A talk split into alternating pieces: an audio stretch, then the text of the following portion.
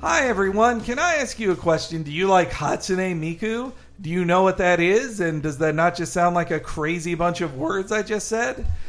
And if you do like Hatsune Miku, would you like exclusive toys of her sent to you directly? If you want those sent to you directly, what would you do? You would check out Omakase, the curated anime box that comes every two months and it signs you up for a bunch of cool stuff. And you can do that by also supporting the site by going to tinyurl.com slash laser anime. One word, laser anime. tinyurl.com slash laser anime. And that will give you all the details on Omakase and all the cool stuff that's in it, including the exclusive Hatsune Miku items that will be shipping in March.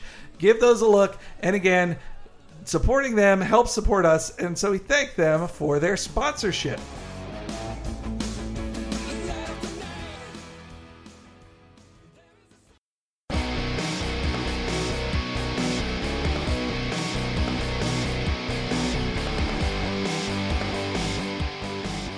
Almost as nerdy as Kurt Busiek's Twitter feed, it's Cape Crisis, the comic book podcast hosted every week on the Laser Time Podcast Network. And this is me, Henry Gilbert, that is H E N E R E Y G, on Twitter. Hello, everybody. And this is the weekly podcast where we talk about all the new events in the world of comic books and their related media. Uh, and I am here with one Mr. Brett Elston. I feel like we should just keep that. Yeah, that's pretty good. Ahem. and, and Dave Rudden. Scared. Windows 10, everybody. Okay. That's better. Nope. No! No. Spider-Man, what happening to your car? Ah, sounds like he Well- needs a, he needs a tune-up. We'll be using that soundboard too much this episode. Me, what about the uh, little sound? Is this like That's a double drum there. is that uh, plugged in? No. Jesus Christ. Oh, it's horrifying. Well, it's just uh, we'll figure that out later. yeah, that's a later problem. Bunch of broken robots. slapping. Ahem. Well, guys, how's it going? Uh, I was doing fine until all those audio things scared me. Chris Antista isn't here yet, but he should be here for the second segment. He is away at an appointment to get, uh, He's get reading- more of his weed drugs, Uh, right? He's reading pamphlets about so you have herpes. No. I think That's what he's get- been reading. I think Eh. he's getting back hair attached to his teeth. all funny things to say about our good friend Chris Antista. Uh, but that reference I did at the opening there to Kurt Busiek's Twitter feed was just that I read this hilarious thing this morning where he was just him again saying, "Look, for the last time, because I keep getting at replies to me like." Superman would never kill anybody. He never would. The Right. end wouldn't do it. Uh-huh. And then he, one of the best parts was he said, "If you show me a thing where he did do it, Mm-hmm. that's a bad comic, and it doesn't prove that he should." Like, Right. And his best explanation was that saying, I could show you a comic where the original Human Torch flies off of the face of the Earth and toward hmm. and into Saturn, and then falls back onto Earth, and then Captain America just catches him on the sidewalk. now that happened, but Right. that doesn't mean that super that Captain America or the Human Torch can actually do those things. Right. So- So it's like I can write a story where Superman kills someone too, and it's like, so what? That's Yeah, and I and it's a shared fictional Yeah. character, so mm-hmm. whatever. Anyone but- can do anything because these are all made up characters. Yeah, yeah. But that's why I just thought it was so funny to think that somebody somebody would come at Kurt Busiek of all people and say to him like, "Um, no, you forgot this comic." Like Kurt Busiek forgets no comic books. he knows every Marvel or DC thing that ever happened. So if you come to him with, "Well, no, in this 1980 comic with Superman, he uh, John Byrne write him like, yeah, that didn't." You mean when he was in the industry? Yeah, exactly. Meanwhile, Kurt Busiek, like he knows everything. He wrote he wrote uh, Avengers Forever, which is honestly one of like the most continuity rich slash dense things ever written. Like it assumes you have read thirty five years of Avengers comics to get Right. everything, because he has to. It's about him pulling together Mm-hmm. how. Um, oh, remember when we said Richard Nixon was a scroll in this comic? Okay, here's the explanation of how that ended up not happening. I am not a scroll. Uh, but speaking of confusing continuity. Oh no, I've got to play another sound. Uh-oh. Uh, him. Uh, Speaking of confusing continuity, it's time for this week's superhero spotlight. Yeah. Collect your hero. Hey, it landed, stuck the Worked landing. out at the end. Ahem. Yes, it's the superhero spotlight time. This time, it's not for a person, but for an entire dimension. Yes. Well, I guess real quick, if somehow this is your first episode, the, the hmm. superhero spotlight is a weekly look at uh, one, you know, kind of focus on one hero. And up to this point, it's been like you said, a hero or a hmm. villain, and we kind of run you through their life, Their whole history, their life story. inside and out of comics. Also, if you haven't listened before, the sound effects usually work and are Yeah. charming and not mm-hmm. scary. Yeah, and we're usually much better at this. Hey, Hey, we're back. Maybe we're back. Collect your hero. I just had to wake up. Well, up. now you closed it, so you got to open it up again with another one. oh, you did. Him. okay, so yeah. this, yes, that's right. The superhero spotlight is when we talk about long form about uh, something in the history of comic books, and this week's Collect your hero. superhero spotlight is the dimension of Earth Two. Wow. So this was spurred on by Hmm. the Flash visiting Earth 2 in this week's episode of the Flash series. So they've been messing around with Earth 2 all season long on the Flash TV show. Mm-hmm. But Earth 2 is old as hell. Like it is uh, if I may put a number on it, it's it's 55 years old. Oh, if only there was a song that I knew that used the number 55 prominently. It's not uh, that song, right? Eh, 55. No, now Fuck! you've done it. Now There you've it done goes it. again. Damn it. I flew too close to the sun. Technically, Earth 2 is as old as DC Comics itself because Hmm. Earth 2 is in Action Comics number one, the first Superman Wow. comic, because Jeez. that's where it takes place. Really? What? Yeah, because Earth, that's classic Superman, who Ah. is on Earth 2. Jesus. So this is the dimension of Earth 2. But if you're talking about when the concept of Earth 2 began, that is in Flash 123 from 1961 called The Flash of Two Worlds, which was also the name of the season premiere of Flash in season 2 as well. Oh, yeah. And it had numerous references to it. But the short version is that it was created by Gardner Fox and Guy Gardner. Wow, sounds like a superhero. yeah, but instead he was God, just a classic Silver Age writer for DC. But Huh. The concept was just a functional thing when it started. It's, so for this, we really got to go way back in DC history. Like I said, began with Action Comics, uh, and then DC decided that they wanted to have all these superheroes they were publishing along with Superman start meeting up. Batman and Superman rarely did, but they sometimes did, and then they created this book called All Star Squadron that brought together the characters Hawkman, Flash, Wonder Woman, the Green Lantern, Atom, Hour Man, all these classic 40s dudes who would often be fighting like they fought in World War II. They're very tied to World War II. Mm-hmm. Then in the 50s comes the death of the comic books, or the almost death of comic books as a medium entirely, where it was the seduction of the innocent part, where they got Right. and the introduction of the Comic Code Authority. Marvel almost died, or the company that would be Marvel pretty much almost shuttered. DC did a little better, but they kind of just cut back to Superman and Batman mm. and just side books for them. And every other superhero pretty much disappeared. Cut to 1956. This was only a few years after the disappearance of most of the famous superheroes in DC. And showcase number eight is when they decide, let's try a new Flash. Let's just make up a more sci fi Flash instead mm. of magic. Mm. Let's just make up this new science fiction guy who's the Flash. Barry Allen is his name, and he'll get his powers from from science fiction. And we won't mention. They thought it was a one off, so they make no mention of the Flash, Jay Garrick, who was the original one. Died of Jay Garrick's disease. And no, he still lived. he still lived, and so that's when he came back. They'd also suggested that the comic books. At first, they were like, "Oh no, Barry Allen reads the comic books that Jay Garrick stars in," which was Uh. a really weird way mm-hmm. to go. But then by 123, they'd find out that. If Barry Allen vibrated just right, mm-hmm. he would phase into another universe mm-hmm. and meet Jay Garrick, and he would be in Earth 2, which is where all those other stories previously happened Wow. in Earth 1, from that point on, was where superheroes had just appeared and they had just come in and they had not participated in World War II. While meanwhile, in Earth 2, they had participated in World War II, including Superman and Batman and Wonder Woman. And they solved World War II immediately. Uh, somehow, no. You would think they would. Uh, there's there's a lot of explanations Sure, for that, sure, but the yeah. short version, no, they did not. Right.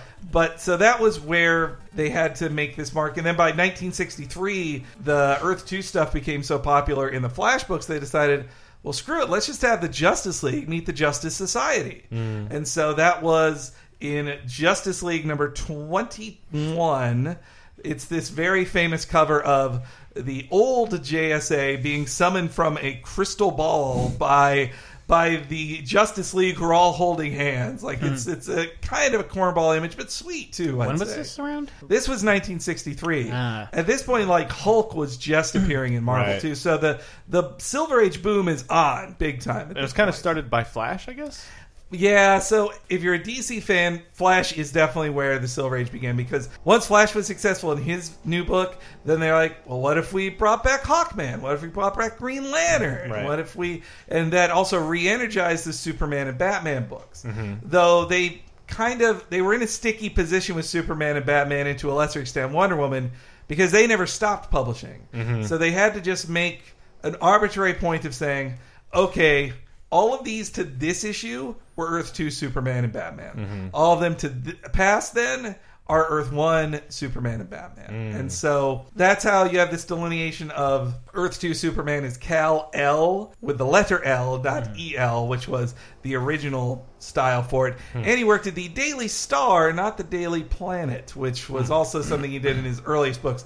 While meanwhile, Batman, a- like that's the other thing. They all get to age because it's very fixed in time, and that was something that Earth 2 kind of allowed them to do. They had to have fought in World War II. And mm-hmm. unlike with in in Marvel they deal with it by like, well, Captain America got frozen in time. Right. Human Torch is a robot and Namor doesn't age. Boom. Now we've we've fixed Right. we fixed all most of our major 1940s characters, but in DC they couldn't do that. So And then he was frozen again in the 90s. yeah, so now for Superman, yeah, I guess. Side note: Captain America now would have been like unfrozen after 9/11. Like, Yeah. honestly, when we were pretty far into, we were in the second Bush administration almost when he got taken out of ice. Now, just by the moving timelines of Yeah. comics, hmm. they have Superman and Batman are the first heroes, and they are members of the Justice Society and friends with the Justice Society. Superman gets old. It allows the DC writers to have finality to stories because they're the side people, but they mm-hmm. still are like, oh, the original Superman married Lois Lane, and he just did. Like, it's not undone. It's not an imaginary story. They just are married. And mm-hmm. same with Batman gets too old to be Batman, so Bruce Wayne becomes the police commissioner of Gotham City. Catwoman is reformed, and they get married and have kids. Jeez. And so, Kittens. Uh, mo- at least one kid. No, no, one kid, Dave. Uh, that would be Huntress, Kathy Kane. Really? Yes. So that that also brings in what Earth Two is about. Not only did Earth Two open them up to like um, a yearly a yearly summer crossover event they do with Justice Society and Justice League, it would be their visit to Earth Two. They wouldn't visit Earth Two all that often, but they did in this case uh, in summer where.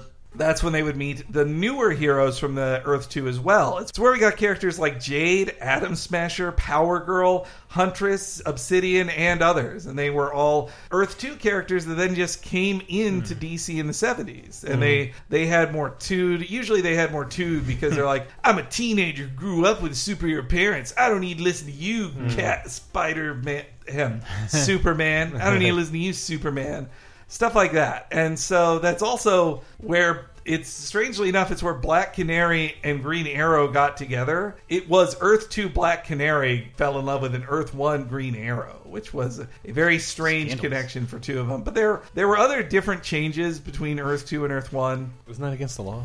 other than. Uh, she could be his sister from another dimension. Who knows? There were a lot of differences between Earth 2 and Earth 1. That, like, on Earth 2, they had an Atlantis. Like, Atlantis was just a place you could visit. Right. Which was something they put into the newest episode of The Flash. Hmm. Somebody says, like, oh, I got tickets to go to Atlantis. I've always, Atlantis, I always wanted to visit there. And it, it totally fits in with that universe. Hmm. Yeah. And, like, there's extra cities in Mexico Hmm. and stuff. And, and they say, like, oh, this one place blew up or this thing happened in World War II.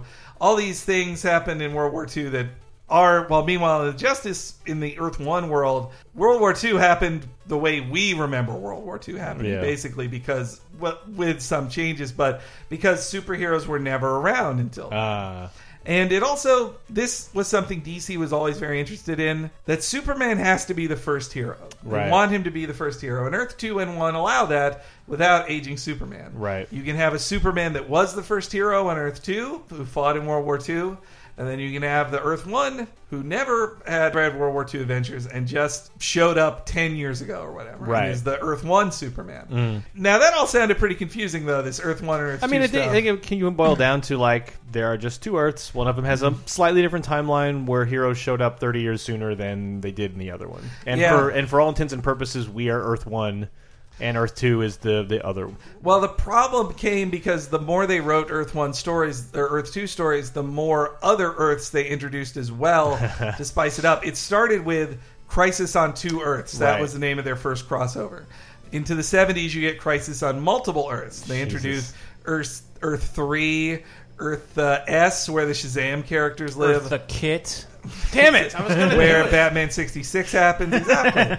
It's the the multiverse expands and expands and expands into the 70s, into the early 80s, where they even have a regular Justice Society book, which then spins off into Infinity Inc., which is where their attitudinal 90s children are having adventures with mohawks and and worried if they're gay and all these things. Like that's what happens in Infinity Inc. And it gets really confusing. Uh huh. So, so confusing to the point we get to where in any DC history you have to touch on this because it changed everybody. Yeah. But this one especially, Crisis on Infinite Earths in 1985 and 86. And so when they did that book, short version is they killed every universe and there was only one left. And there was mm-hmm. only one world because they thought, oh, well, this uh, it confuses everybody mm-hmm. to have too many worlds. Earth 2 and all the other Earths that followed it gotta go. Mm-hmm. So they kill them all off. But the way the story worked was they killed off every every planet of the plant of the old planets were dead except five at the end,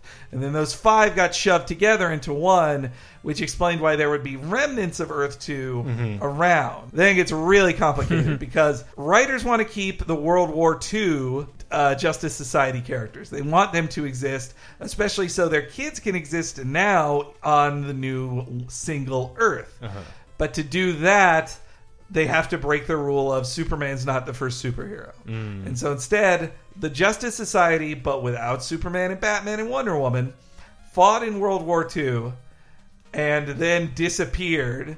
And then there was a quiet time into the second heroic age started with the premiere of Superman. Hmm. So Superman technically started a heroic age, and there's just a clear delineation between the superheroes of the 40s and the superheroes of now Right. in the 80s. And meanwhile, Earth 2 was dead. They, hmm. they started trying to bring it back as much as they could. Every new writer would come on who grew up with Earth 2 that, like, Yeah. well, what if we brought back this guy? Um, what if we brought back this guy? And Yeah. the, the the Justice Society was literally stuck in purgatory. Like they were they were stuck in the realm of purgatory, and when freed from it, they were young again.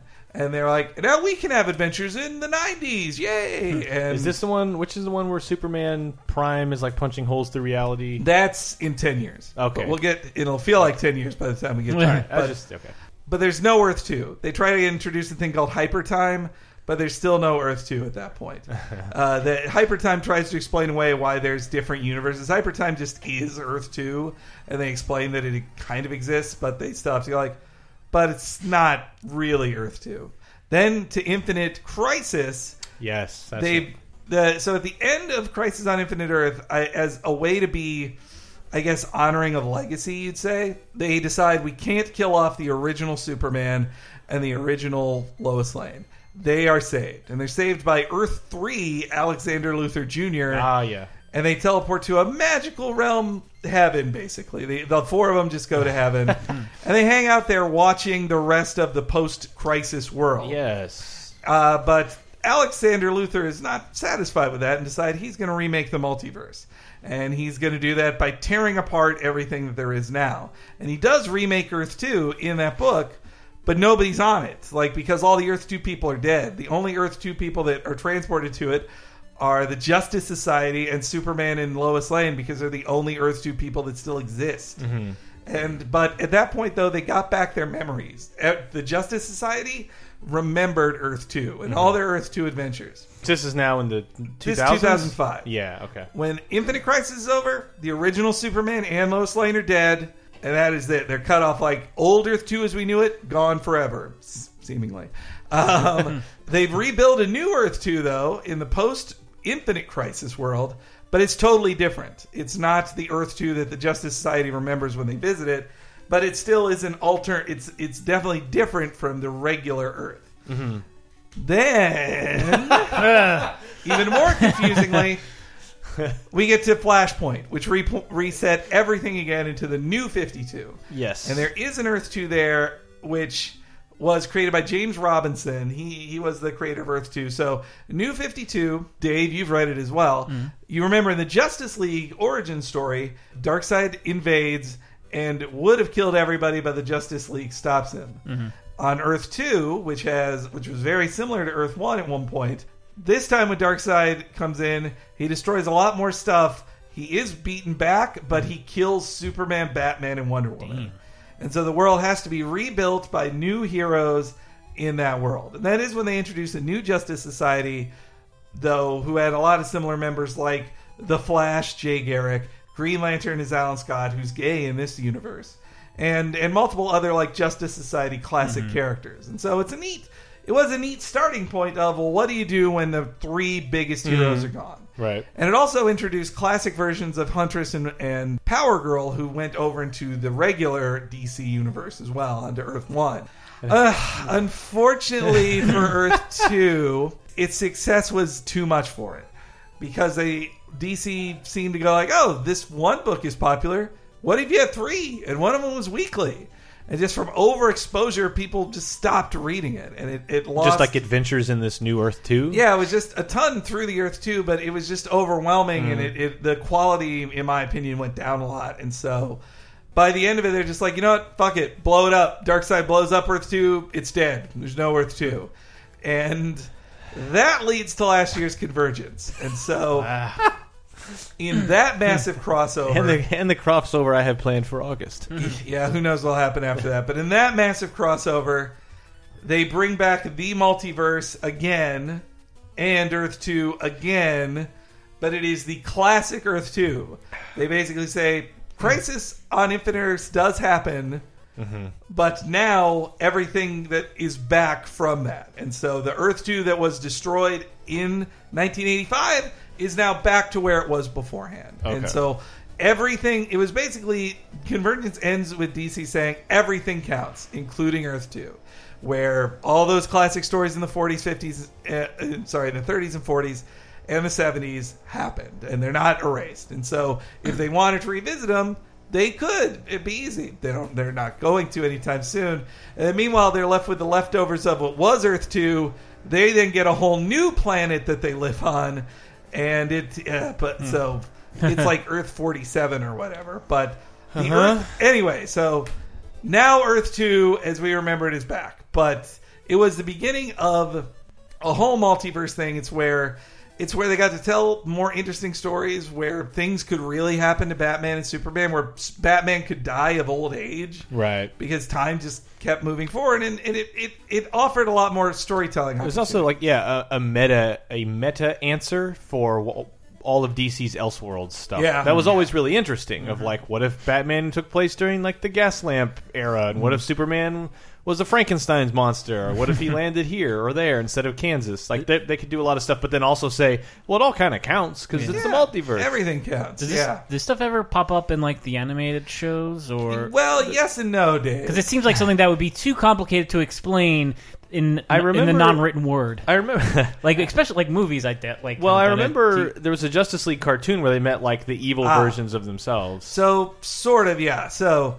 the problem with the animation, Dave, not the animation never really deal, dealt with Earth Two because Earth Two didn't exist when they were most popular. Hmm. from right. the mid, from the early '90s into the mid 2000s, Right. there was no multiverse in the comics, and they were very strict of like, no, and there's hmm. definitely no multiverse in the cartoons either. If we don't hmm. have it in the comics, we're definitely not putting it in the cartoons or the movies or Smallville or whatever Right. there was time travel and they did have alternate dimensions and so like they did meet the justice lords Yeah. on the justice league show they were from they were from an alternate timeline where the Right. Justice League hmm. went evil, and they did a similar thing where they couldn't meet the Justice Society on the Justice League show, but they did get to meet heroes from the 40s who were all the different analogs to Justice hmm. League.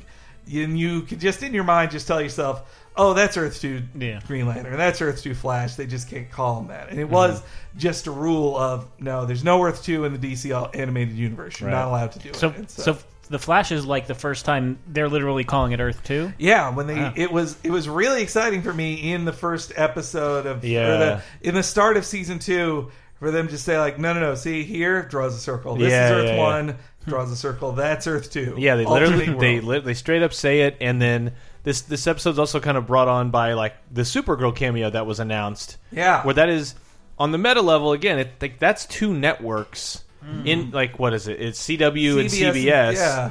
And they're gonna have some kind of crossover. It's not like Arrow and Flash having a shared yeah. universe or, or Legends of Flash, Tomorrow. yeah those can't take place in the same universe as uh, one where Superman does like it doesn't yeah. happen so. And so this, what this does is this like lets DC do something they can have over Marvel, and it can work for them. And it almost like they could spin this and look really smart uh, after the fact of being like, Mm-hmm. oh no, all these weird different things we have going on. Like, why is Gotham connected to nothing, and why is this connected? To, you know, why is Flash in his own thing? But then there's going to be a Flash in the movie, and there's this Batman, blah blah, blah and then Supergirl's on CBS. It's like, no, no, no.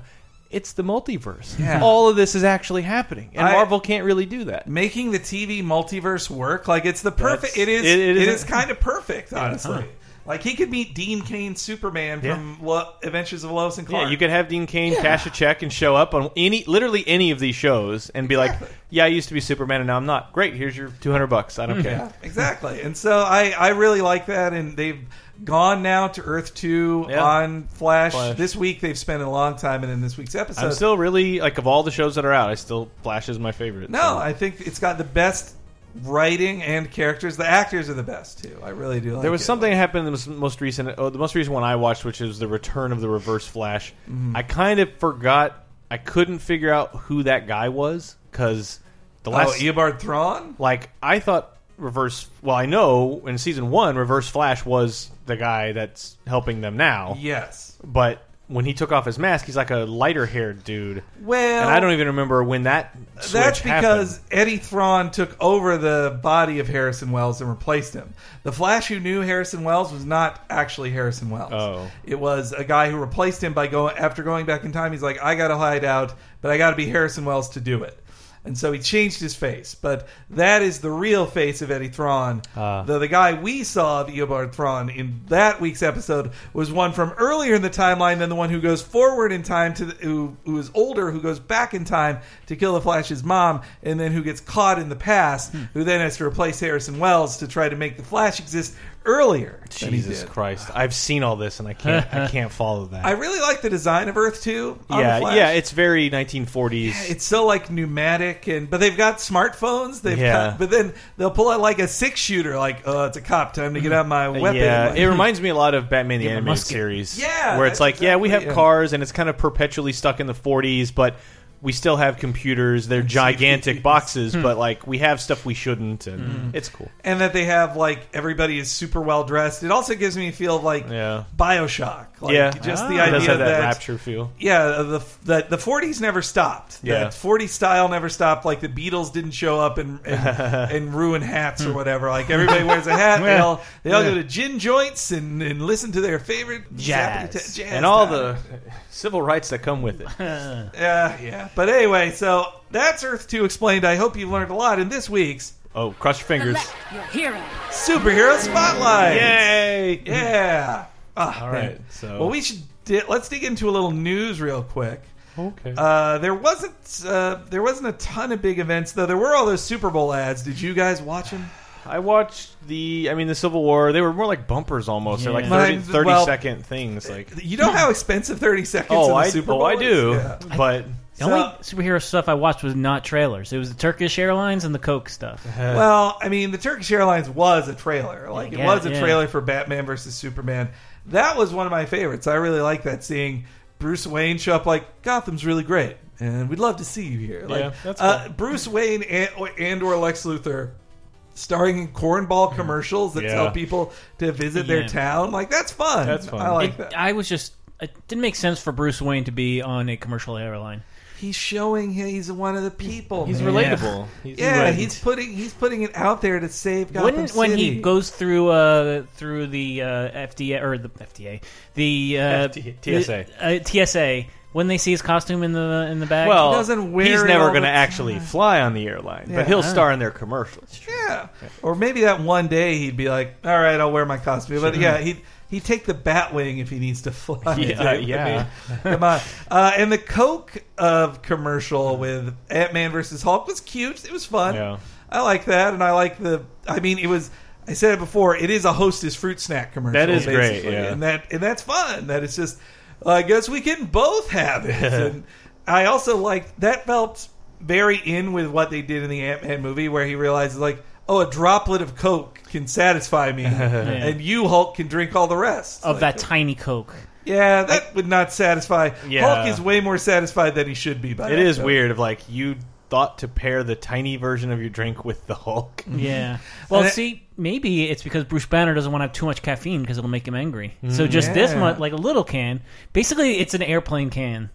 Like when, yeah, and they just call cheap- like, "Isn't yeah. it cool? It's Coke Mini." Like, I think it's also their way of dealing with. They're worried kids today are like, "Coke is too many calories. I Mm. can't drink that." It's like, okay, look, here's less of it. It's fewer calories. Just drink it, please. Like, I drank Coke cans when I was a kid. Never mind. uh, also, uh, Deadpool is a coming. He's very close by, and there's a little dust up with uh, who created Deadpool. Oh yeah. Rob Liefeld, uh, who is a controversial figure, uh, he says he was misquoted, but he did an interview about the creation of Deadpool, and he says he basically says, "Well, I mean, I created Deadpool and just handed it to Fabian, and Fabian like wrote his first appearance."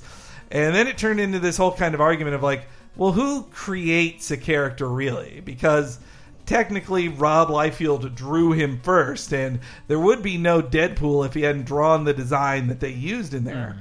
But then again, especially with Deadpool, the merc with the mouth, you kind of need personality, which which Liefeld's drawing of Deadpool had none. He was just another guy who Yeah. killed people until Fabian Nicieza came in and wrote him to be a funny dude who did crazy things and joked all the time. You kind of need both of them to work in that capacity. Yeah. But uh, but and Liefeld even said I could have handed it to a janitor and they'd done it like and he'd be the co-creator of Deadpool. the Liefeld then said like he was taken out of context. Well, I saw Fabian tweeting himself. where he's Fabian like, "There's no beef it to an extent, He's yeah. like, "There's no beef. Everything's fine." Like, yeah. Yeah, yeah. He this this comes up every once in a while with stuff. But speaking of Deadpool, they've already greenlit a sequel to it. Can Is you that, believe it? is that based on like overseas? Is it out well, the else? reviews have been very good early. Like Yeah. the reviews are early, but I should remind you that that this week we watched Green Lantern. this week we watched Green Lantern, and that also got greenlit, no mm-hmm. pun intended, for a sequel ahead of time. And then when it fucking failed, they're like, "Oh, we're not doing that." And Yeah. so you can commission a script for a sequel hmm. now, Sure. and if it does fail, that doesn't mean they're still they're stuck with making it. But if they are going to make a Deadpool two, they need a script like now. If they're mhm. going to make yeah, it in they- two years, Well, also they got to get everybody like. I hope none of these actors had other work lined up because you mm-hmm. kind of got to start pretty soon. I, I guess don't- they can just kill them off. I don't know if I, it's just the lack of attention I've been paying, or if they've been secretive. But I don't know anyone besides Ryan Reynolds in the new Deadpool movie. Uh, Yeah, I T.J. don't- Miller, you talked Oh, about yeah, how yeah, yeah. unfunny you think he is. I, I don't know if I said that. I think you did. It's right here on the soundboard. I don't think T.J. Miller's very funny. Yeah, all right. So this was the thing I wanted to pull up here. Uh, just that Big Bang Theory is garbage. we talked about that already on Nerds. Nerds. episode of Laser Time. But recently they did a reference to, of all things, Saga, the Ugh. image comic. Ugh. This makes me sad. I see you are reading Saga. Yeah, I hear it's pretty good. It is. And not a lot of comics have a woman with wings breastfeeding a baby right on the cover. I'll take your word for it. You should. He's really looked. So I feel like they somebody in the writers' room said we should make fun of something that isn't Marvel or DC. Oh, well, hey, look at hmm. this cover of this book called Saga everybody hmm. likes. There's breastfeeding on it. So I hate the show, and every joke makes me angry. But I didn't think that was that bad. No, Because but it's it, at like- least because it wasn't a broad generalization of like comic books lol or I'm just gonna say Halo. Uh-huh. It was uh-huh. like making like that's a specific trade that has that cover, and Yes. that is at least factually correct. That that is you can summarize the ridiculousness hmm. of a comic book with like oh winged alien woman breastfeeding a baby on the cover is like Yeah. that's funny or it's an amusing it's an amusing like thing to note. Yeah. Though allow me to out nerd the Big Bang Theory though, because Brett, you can look at the picture there. Uh huh. They got the prop wrong. She's Oh, reading yeah. volume one of the trade, not the hardcover that has that on the cover. So they're joking like, "Oh, there's not anything with a woman breastfeeding her kid on the cover." She doesn't do that on the cover of she- volume one. She does Well, on the that- hardcover. He's just of vol- speaking about the whole comic in general. I think. No, not she, Yeah. not she the one should that be holding that book that he's referencing. on. Well, no, on he's re- CBS. He's reference like he's just Yeah. refer like that just means she bought a different version of the trade. Like, Yeah. but he knows as a fan. she should be reading the book. It's bad prop. well, it is good visual reconfir- reconfirmation for the joke, but it's Yeah. like it doesn't. I don't know. Well, there are so many other easy, Yeah. easy ways to just, slam this. You should have just escalated the joke and been like, you know, there's a panel where the TV head guy, you can see a guy masturbating inside of it. yeah, because it's at least I don't know. Like, yeah. uh, it's- well, I uh, will say maybe I shouldn't get that upset because the co-creator Brian K. Vaughan isn't either. His tweet about it was. My dumb older brother was more excited by this than by TV shows I actually worked on. Yeah. And also grateful for the Amazon bump, which that is Oh, something yeah. I didn't think about. I'm but, sure like, that- that you- led to a lot. When you say the word on that show, when you just mention a comic on that show with to its millions of viewers, eh, they will end up buying it probably. Yeah. So and, And he it's- got and because it's creator owned, he Maybe got one a day big they'll chunk say of Keep. Crisis on a Big Bang Theory episode. If Wouldn't only, you- man.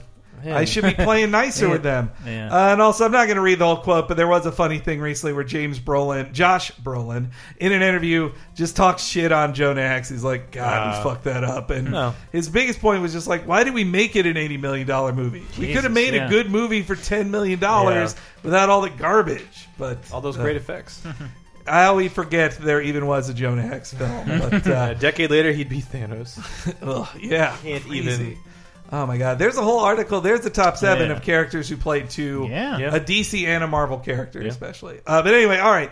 We're going to take a quick break because we also, uh, just so you know, we we streamed this week the Death and Return of Superman, the terrible uh, beat 'em up by Blizzard of all people. So you can watch that on our re- regular stream. It'll be embedded on the page for this week's episode as well. But when we come back, what we've been reading and your answers to last week's question of the week.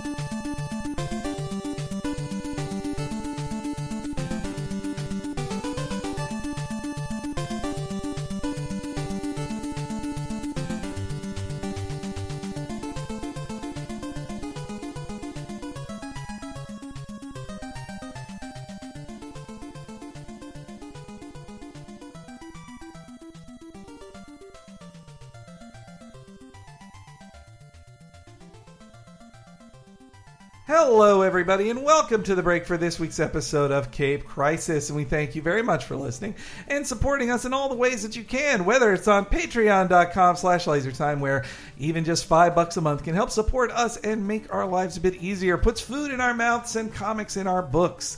Uh, also, you can go to lasertimepodcast.com and explore all the wonderful articles and content we have there.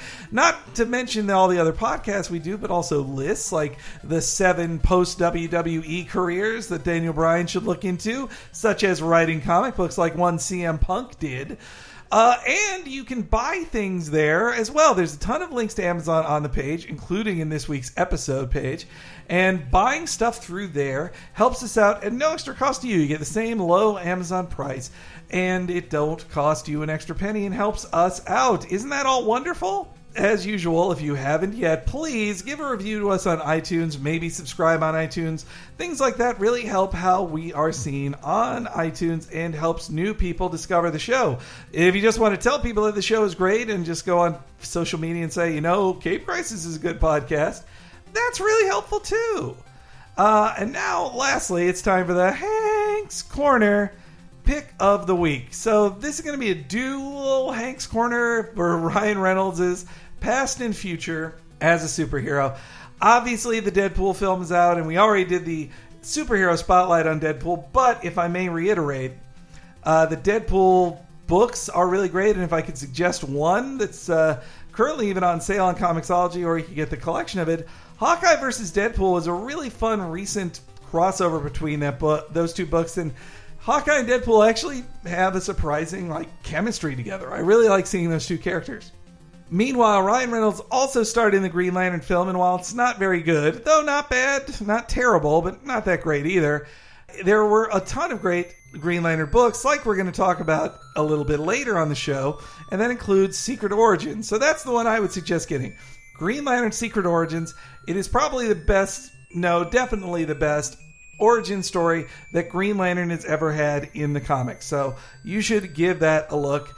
And both of those you can buy through the links on this week's episode, which you'll find on lasertimepodcast.com. Okay, back to the rest of the show.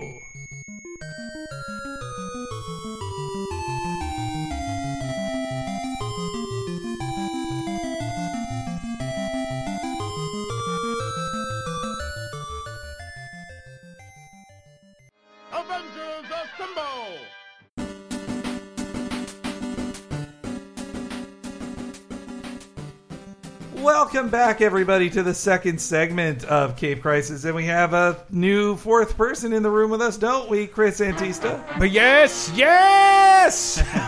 Dude, my even Steven Constantine. Yes. Yes! Yes!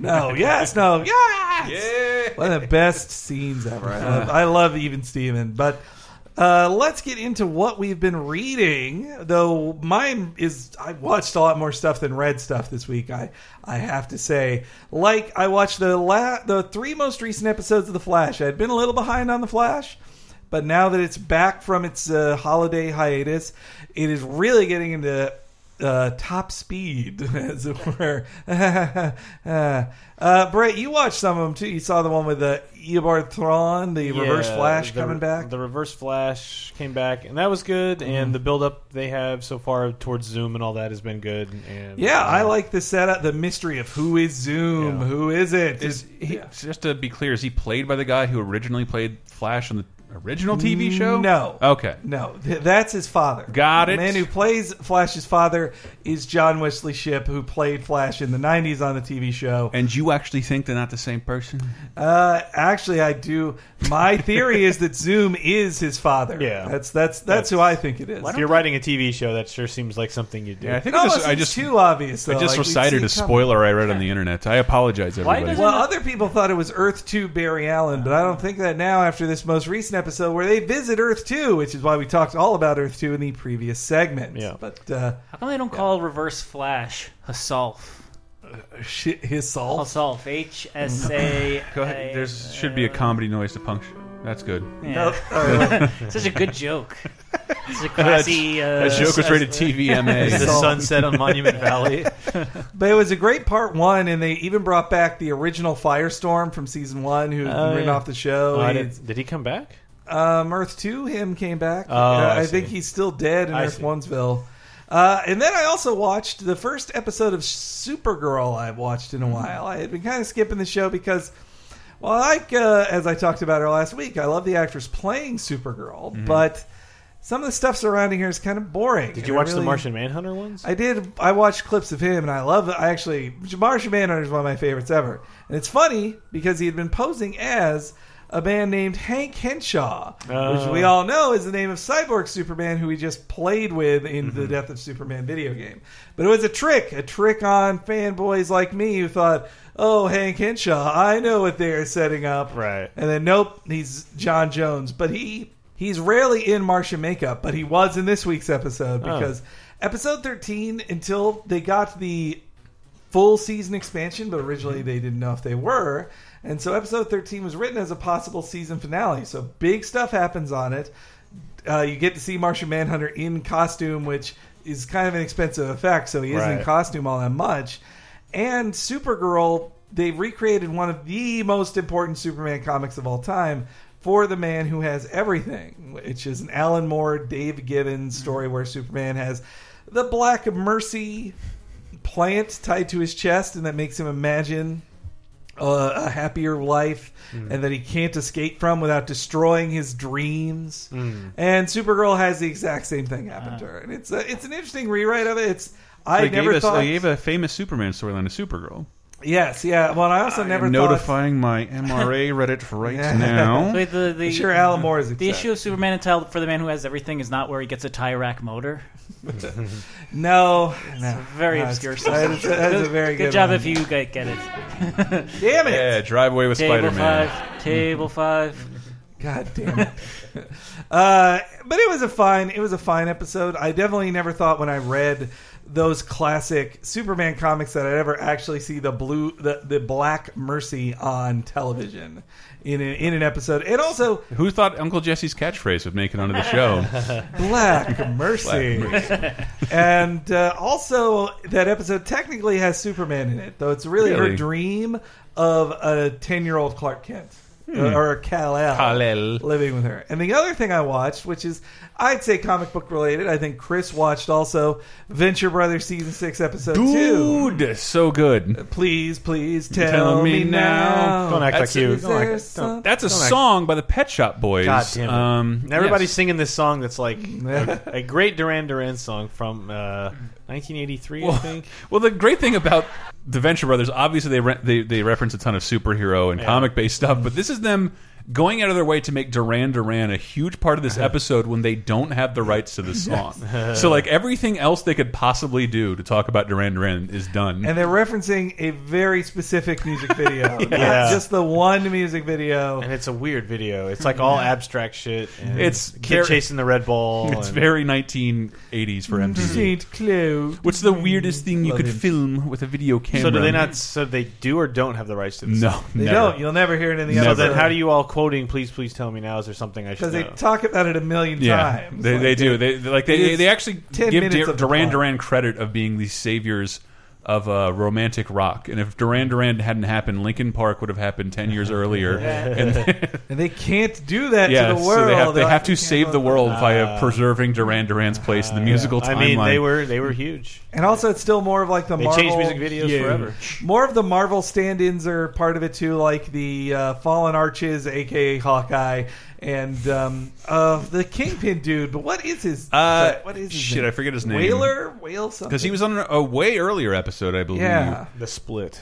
Um, but yes, super funny. I love that the sounds it's he him makes. when he- eating krill. Yeah, too. but they're they also like the little things of like this is the fattest man alive. he is going to make a certain kind of sound when he walks when he's wearing enough clothing to build a shelter tent in a New Orleans disaster.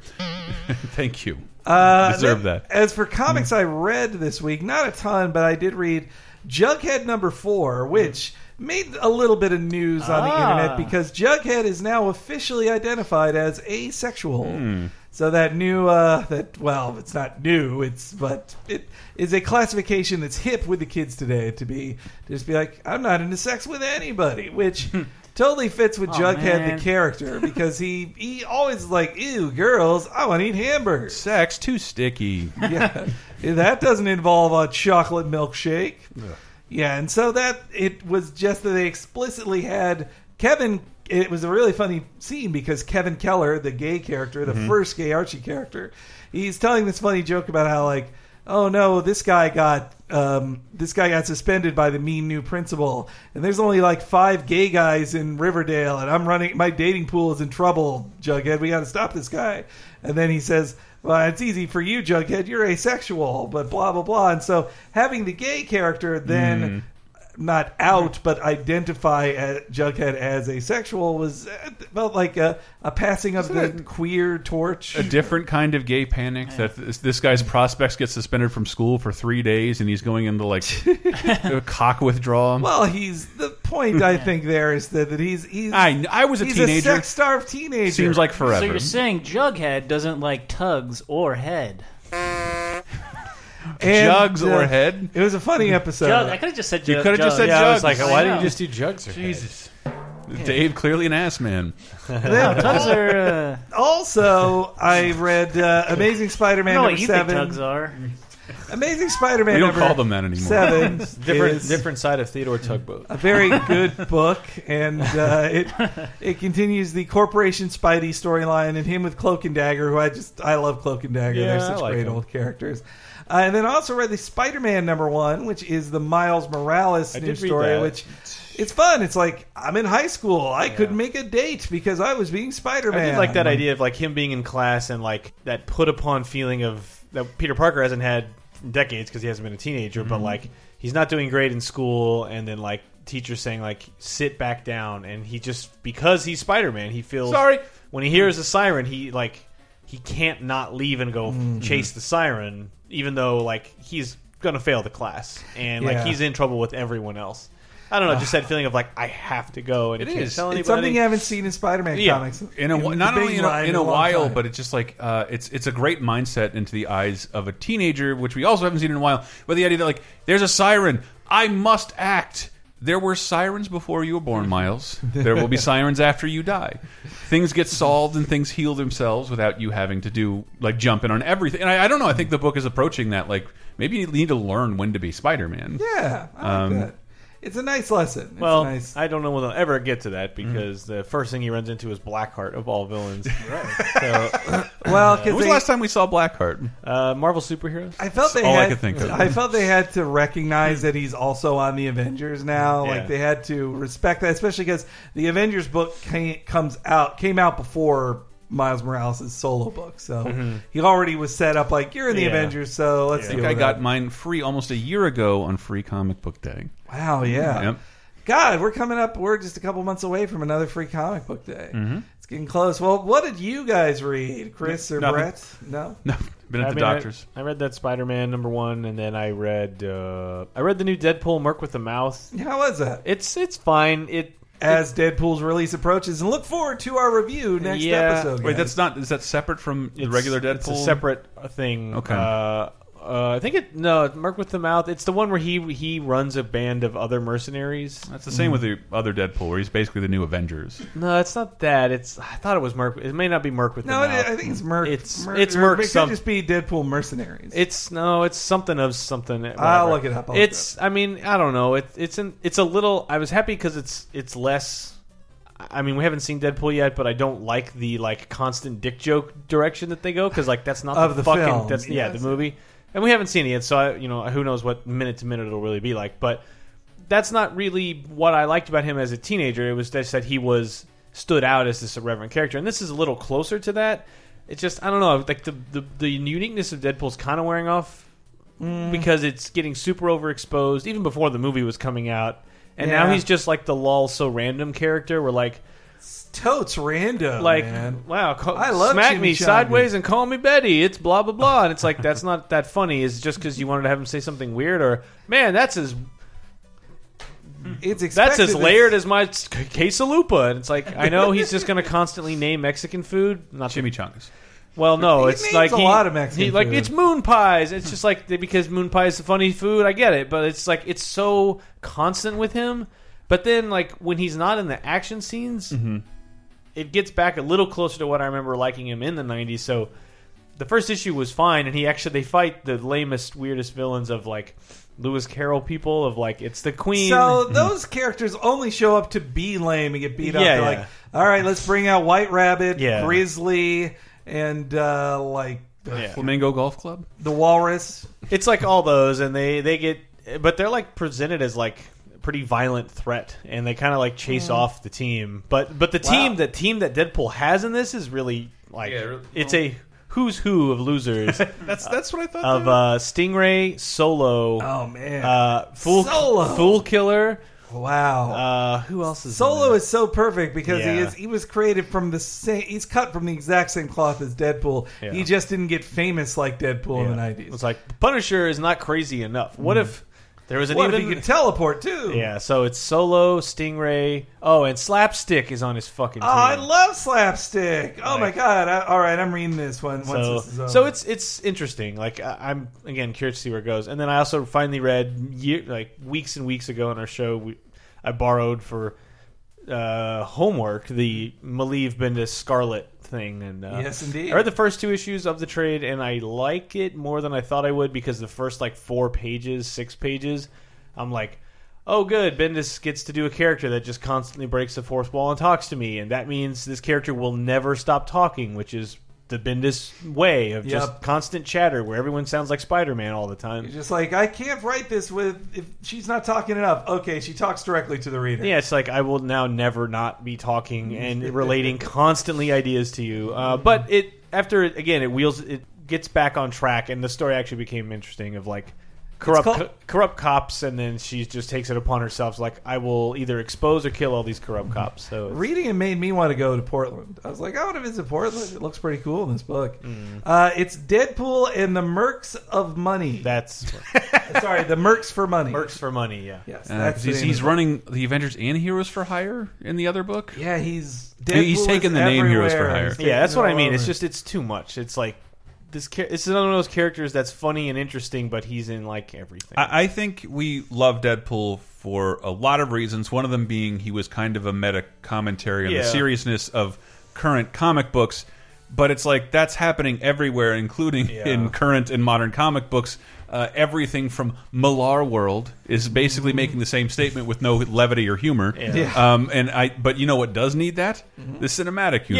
Yeah, it needs that in a big way. Yeah. And I'm just looking at this movie now, and it's renewed for a sequel already, and it's just like, what if this thing blows up way bigger than we think it's going to? and it could, I think Deadpool is on his way. It could be. Kind this, of. this is Deadpool's moment. It's his make or break and moment. it could be, and- and, uh, yeah, like the movies definitely need that levity and that like lampooning, but like the comics, I'm like, there are plenty of characters that are irreverent and cite funny real world things and One thing- say the word moon pie as a reference. It's just like, yeah, I don't know. It's just the kind of humor I'm not into, and maybe that's what he was always like, and I thought it was funny then. And I Oh, by don't the way, know. there's a big Deadpool sale on Comixology right now. It's Oh! the Deadpool Kills sa- sale with a Oh. bunch of one dollar issues where Eh. it's well, it's not just Deadpool kills the Marvel Universe, or Deadpool pi- kills, Kills whoever. Deadpool. It's also the versus books like Hawkeye versus Deadpool, Deadpool versus the X Force. It's it's fun books and they're a dollar an issue, an issue.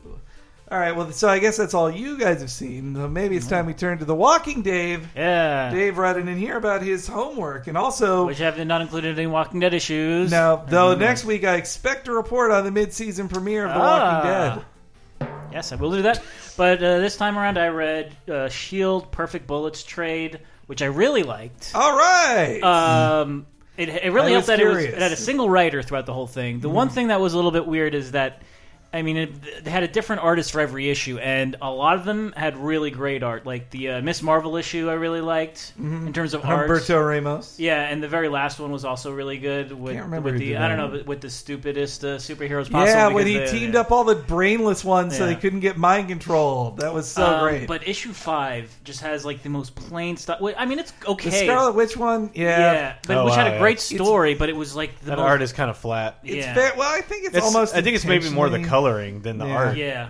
And I mean, when when the main characters are the agents of Shield who are meant to look plain, like it's, Yeah, it's true. You have to have like really good art and Agent Coulson is supposed to be a plain-looking dude. Yeah, I mean, so I went into this with low expectations because, I mean, uh, just looking at the cover, my eyes are drawn to the Shield characters. I didn't know that they actually interact with a ton of superheroes, many of which like you would never see in the movies, like uh, Spider Man and uh, Doctor Miss- Strange, perhaps. Yeah, and the Invisible what's- Woman. Yeah. The Invisible Woman one was really good. Yeah, so these are like you'll never see those in the movies. Well, maybe you'll see Spider Man in a couple of years, but Mm-hmm. like at the point that this was made, those were just like pipe dreams.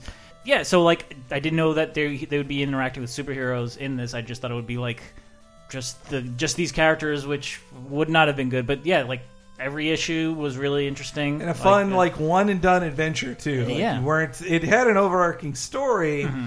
but it was just like and now Spider Man's here and now this guy's here and that I like that Mark Waid seemed to find through Agent Coulson a like cipher for himself. Yeah, it's like this was- guy knows everything about comics. Yeah, so. Coulson just like Mark Waid as a writer on the book, Coulson is going like well, I need to team up these two people. These are the right superheroes for the job. To Yeah. put Spider-Man together with like Doctor Occult, I believe Yeah, his name something was, like a Doctor, a, mi- a lost Doctor Strange enemy. Yeah. Um, and like, yeah, the, I mean, I think my, my favorite was probably the Miss Marvel issue, just because it was like, uh, it's one Marvel geek teaming up with another Marvel geek to like. Well, and as professional geeks who have met younger geeks than us, it also felt like this kind of it in a fun way showed the like age or generation gap between geeks where Agent Coulson was just like I wrote down all these things on three by five cards and I'm 20 years older than you and I know all these things and then Miss Marvel's like, yeah, well, I know more, or I know just as much because I'm always plugged into the internet, and I'm mm-hmm. like the master of like four four forums that talk Yeah. about Marvel. I have a very active Evernote. exactly, yeah.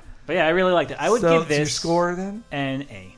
Hey, Ooh. wow! Now you know what? A plus. I give it an A plus. Whoa! First A plus. I really did not expect. What does this? that What does when the score grade even mean now? It doesn't mean anything. Yeah. I'm sure I gave A plus to something else before that. I didn't All right. It goes into the Greek alphabet right after A plus. but once you put an A plus, it's like, really, it's perfect, perfect, Dave. Uh, well- see, it's not what an A plus is. that is not a perfect score.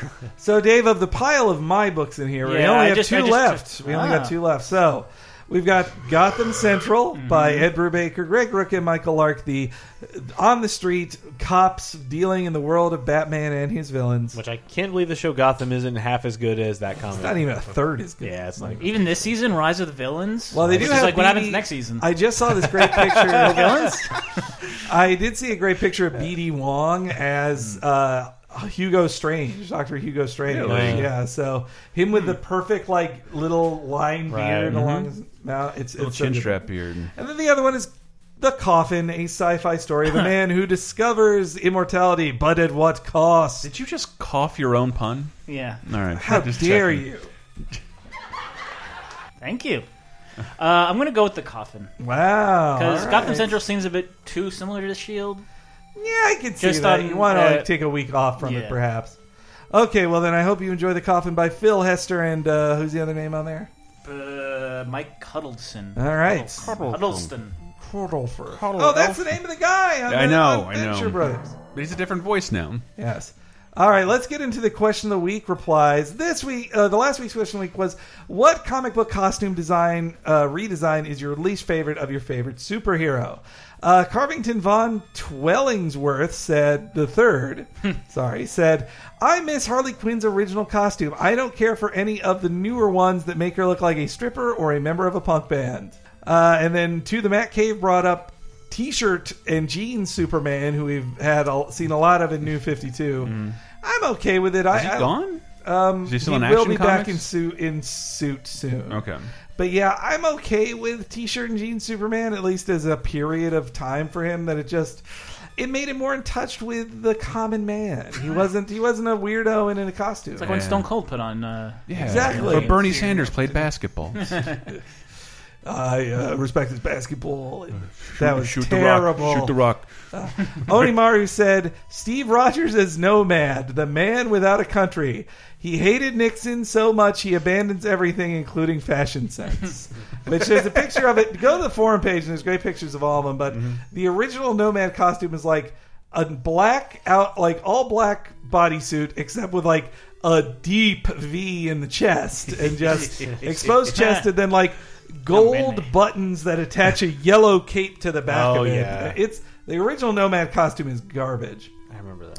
Aimbot Master brought up the Scooby Doo reboot comic that Jim Lee is Woo! working on. Oh my God, hipster Shaggy. Yeah, but look, man, they they were they were cliches from the beginning. It do- they were always cliched dudes. I They're wanted to now cliches. vomit when I saw those redesigns. Well, and what about yeah, and the tribal tats on Fred? it was more the Flintstones redesign. Like, yeah, now they look like regular people. Velma was already a hipster. Like, why Yeah. did they have to update that? Yeah, now she looks like she's like eight or uh, something. oh, She's yeah. very Ugh. tiny. Uh, Kelshaw says this question could be answered by most '90s redesigns, but the worst of all is '90s Thor, who's all belt buckles and blue. It's it's Man, you got to look at uh, it. It's man, terrible. It ni- was a, dude, '90s Daredevil is one of the worst. that's that was also a number of people, including J.J.B. Sterling. dude, it's the worst. Uh, him and him and the weird cyber goblin uh, is like just the fucking worst. Uh, Awkward Loser said, I really hated Boob for Sue Storm, Oh wow, yeah. Yeah, the, the where Sue Storm was as nude as possible in her outfit, with the four cut out of the center to expose cleavage. Well, it's also Ah. like her stomach showing, and it's this weird like cross pattern on her boobs. It's Yes. really bizarre. Now that's foreplay. yeah, dude. It's You know, with all his like shingles Looks or like a Nintendo. Power cover. Uh, never once have I ever had even a slight attraction to Sue Storm in comics, movie, or cosplay, and holds to this day something uh, that I feel gross and not in a hot way. Honestly, it's so bad even a sexy character like Domino or Kitty Pryde couldn't do it without it being skeevy, and at least Power Girl's boobs are funny in a dead or alive video game way. Watership Down Syndrome said, I am by no means a Batman fan, but when Azrael took over, the Bat costume was just a fucking mess. What was he supposed to be? Is he Batman? Is he Spawn? Is he the Predator? Is he Pouchman, the newest hero created by Rob Liefeld? I know for a fact he could beat all of those people in a fight. No, he's the toughest of them all, man. He's That's still what- hardcore with that's the what this machine comic gun told me. batarangs, man. He's got the one claw like Predator, not like Wolverine. Nathan Explosion said, I absolutely hate naked Mystique from the X Men movies. I mean, she's a shapeshifter. Why is she naked? Can you read that as Nathan Explosion Uh, in one sentence? Nah, gruff my voice? throat will hurt. Absolutely hate making Yeah, I think the I don't know that I I think it's partially that Rebecca Romijn is a gorgeous woman, and so you want to see all of her Mm-hmm. curves, and same with same with Jennifer Lawrence. But yeah, she shouldn't be. Yeah. I mean, nude is just whatever. I want to Yeah. see everything Uncle Jesse sees. And I feel like in the second movie with Jennifer Lawrence, she must have really pushed hard for like I'm nude in one scene. Like I'll Yeah. do I'll do the one scene as nude Mystique, but that's all you're getting. Is she Yeah. done with those? She's, She's done in more- the after Apocalypse. She is done. Like She's she's, in Apocalypse, yeah. it was a it was only a contract for three films, and I think she's made it abundantly clear she would She- not come I've never only seen do it- mo- yeah. terrible movies with David O. Russell from here on out. Yeah. in every every fucking David O. Russell movie, man. I've never seen a person like outgrow their franchise as much as she did. and as fast as she did. Yeah. By the time it came out, Hunger Games like Yeah. was almost there, or it just come out, and it was like, oh, you're I think already the first too Hunger big Games to be. was like a year later, like just Okay. just under a year later. Once it was out, you're like, you're already too famous to be Mystique, a side character in this film. Uh, and then lastly, Gersnort is too many to name, but pretty much every Wolverine costume for Mm. 20 years, like not everyone, but they showed him as Fang. I don't know if you remember his Fang costume, where it's like he kind of has almost like a turtle, uh, sorry, a like shark tooth necklace around his around his neck with and the his- huge and- hair, like his yeah, head. big hair, oh, no yeah. mask. Yeah, Fang. His '90s when he lost his powers when he was feral. Wolverine. Yeah, yeah, yeah. ridiculous. I was I was a fang of that uh, design. All right, this week's question of the week. Since we got into Earth Two, and that was confusing as hell. Uh, I was going to ask, what part of comic book history confused uh, in the past tense, or confuses you the most? Uh, Still, I still have a. I feel like the best answer for this, uh, and I've told it somewhere before, probably on this show. But uh, Zero Hour.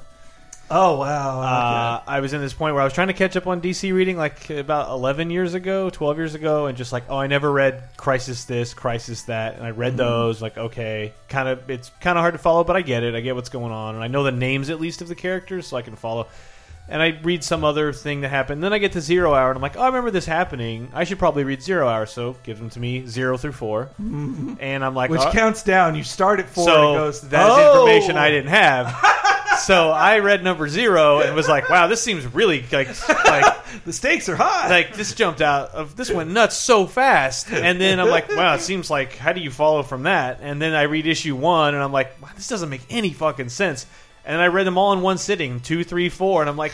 This didn't make any fucking sense at all. And then I took him the next day. I'm like, "Do you what?" And he's like, "Yeah, they go backwards." I thought you knew that. I'm like, and and I, I I'm- guess yeah. How would you know? but that? I'm so like literate with comics. I don't know why when I picked up issue one, I wouldn't have been like, "Oh, I see, I fucked This up." This is a thing that just But happened. I swear the comic zero. doesn't say like, by the way, I know as a reader you might be confused that this came out after issue two. Like a manga, you got to read it backwards. But yeah, I so that's still the one where I'm like, uh, what the fuck? So I still don't know what happens in Zero Hour. Uh, it would take a whole superhero spotlight that's to explain fine. it. That- We'll do it some other time. I, I grew up loving Green Lantern. Um, I know who he is. I know where he comes from. I know what his powers are. I know who he hangs out with. I have tried to pick up Jeff Johns' comic at numerous points. None of it makes any sense. Does not involve the DC universe proper. uh, includes a convoluted nation uh, of alien cops and the afterlife. And then Um, like the seven other colors of cops. it, it gets it's like there- I do I have never no matter what your recommendations have been have I found something that felt like a good jumping off point where after the fourth page I'm like oh shit I forgot to take notes I, I totally forgot to take notes yeah. It's, it's Secret Origins is the only thing I ever read where I was like, I get it. Yeah, Which it's the was- start, yeah. uh, and and then they failed to make it into a very exciting film. But Yeah. uh, well, hmm. Dave, why don't you I don't. Go I don't have a for real answer, but I will say when you gave me the second trade of Luther Strode ah. by mistake instead of the first one Damn it! for homework, Yeah, and I was confused. you got me. I, perfect sound you did it I pulled a real boner. Mm-hmm. Uh, mine, you know, I'm gonna go with Image because I do hmm. feel like.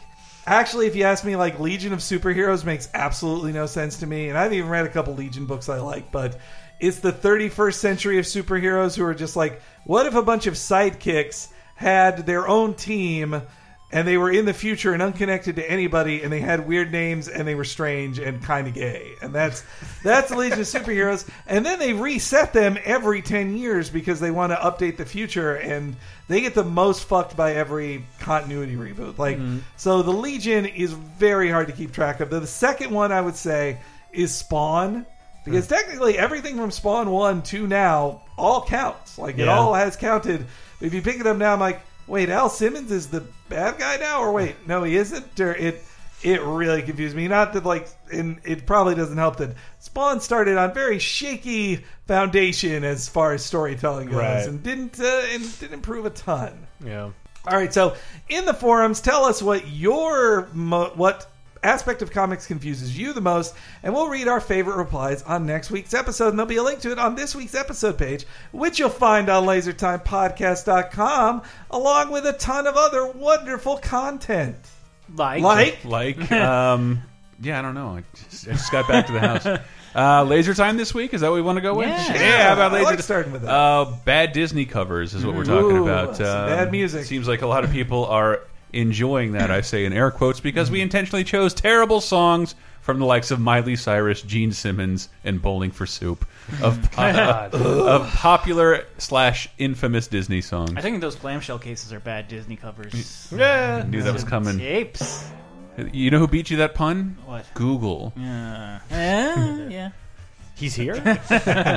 Mr. Google. Uh, we also do VG Empire, the video game music podcast. This week, uh, finally did our Lost Vikings episode because uh, that's one I've been wanting to do for years, and uh, great music and one of Blizzard's early hits, and it's their 25th anniversary. so call it a lost episode. no, uh, but we also recently did a Splatoon episode, It's an episode about Mario RPGs like Paper Jam. So you can check it out on VGEmpire.com or VG Empire on Twitter. Well, there's also 30 2010 where we talk about the events in pop culture from 30 years ago, 20 years ago, and 10 years ago, including things like Project Alf, which is, Yeah. is a preview. The One- finale of Alf? Uh, yeah. We ended up talking about things from like episodes of Friends to the Super Bowl Shuffle to the Family Guy Shapoopy thing. Uh, it's like it's it's intentionally it's three different segments: thirty years ago, twenty years ago, ten years ago. Uh, and Cheap Popcast, a pro wrestling podcast, we'll be talking about uh, Daniel Bryan's retirement this Oh, week. That I should be fun. ki- I don't Yeah. want to record this. If we don't record it, it's not true. Yeah, maybe he'll come back. Uh, and Video Game Apocalypse, the uh, video game show I did last week's episode. I was the host of last week's episode. Uh, And you and I about- will be doing it next- yeah, this week. and we'll be on this week's, which is about the worst video game voice acting. So look forward to that. Uh, oh, and there's also Talking Simpsons, the Huh? weekly comic. Uh.